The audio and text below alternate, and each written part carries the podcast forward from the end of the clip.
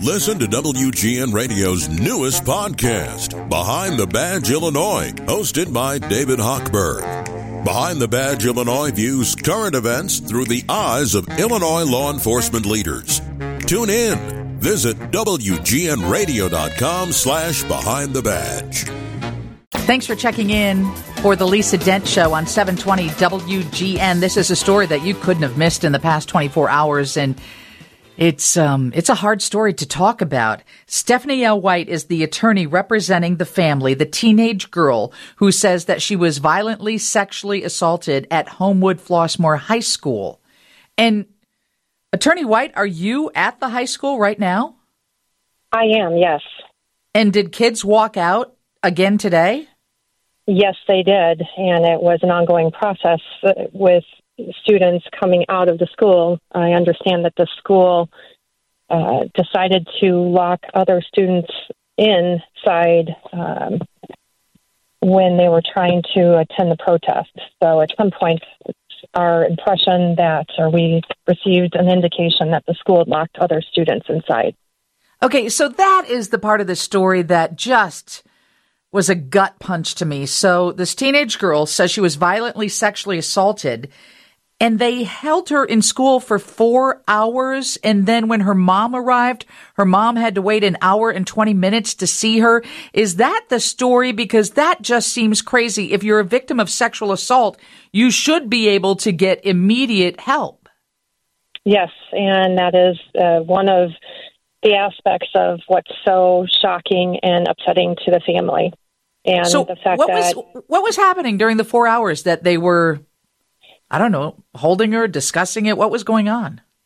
as I understand it, she was waiting in a nurse's area, and um, the family was not able to see her until they demanded that she be brought to the family. I have not spoken with uh, her as to so as to not uh, allow the authorities to do uh, their investigation, but I, I do know that it was approximately four hours before she was released for medical attention. Oh my gosh. And then, of course, taken to a hospital, a rape kit was collected, I would imagine. Uh, yes, that is my understanding as well. Yes.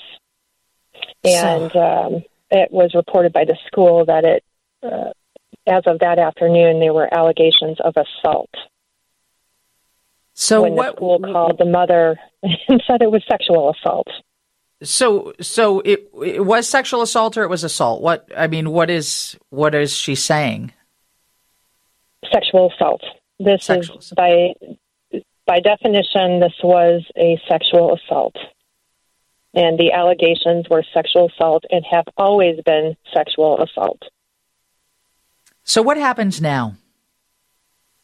We will patiently wait for, as I understand, there was a witness here today, uh, an outcry witness, and she, I am told uh, that she has not yet been interviewed. Uh, we will allow the authorities to conduct the investigation. Hopefully, it will be a thorough investigation of all witnesses.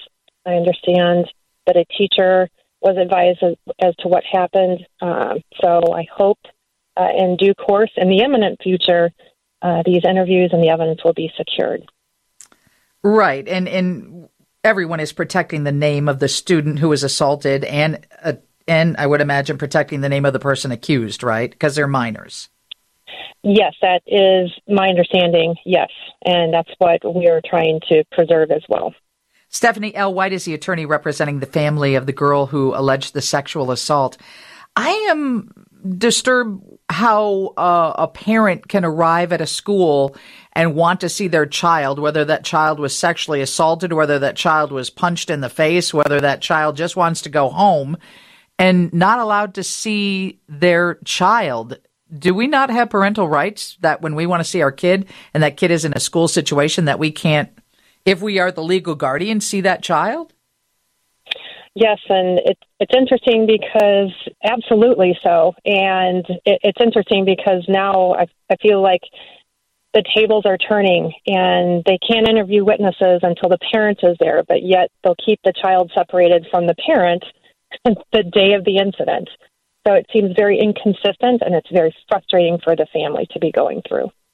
So this is a criminal case now. You'll be representing that family. I would imagine the accused will retain their own attorney and somehow the school itself is involved as well? Uh, yes, if it's not resolved to our satisfaction, the school will be involved. Yes. Well, thank you for filling us in on the details. So, are there students who have walked out? I know you said some were not allowed to, but uh, are they walking out in support of this girl? Absolutely. And as standing here during this protest and this walkout, I am. It, it is more empowering because other students have come forward and shared their experiences, uh, and other family members that are here to support their students and uh, their children who are students and have had similar experiences. And are you a criminal trial attorney?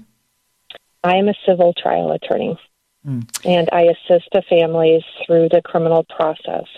But by trade, um, by profession, I am the owner of a civil litigation firm. Thank you for joining so us we, on. Oh, go ahead. we are prepared, and I will support the family through this entire process. Well, thank you for jumping on and telling us what's going on. Melissa Dickey is going to join us next, a staff attorney for the Federal Trade Commission. Funeral homes might be required to start posting prices online. When I talked about this with John Williams, I got so many text messages because it is a difficult situation when you are there with your family trying to pick out a casket. You don't know what the price is. I think one of the first questions we were asked is, well, how much life insurance does she have? We'll talk about that next. First, to check on weather and traffic with Mary Van de Velde.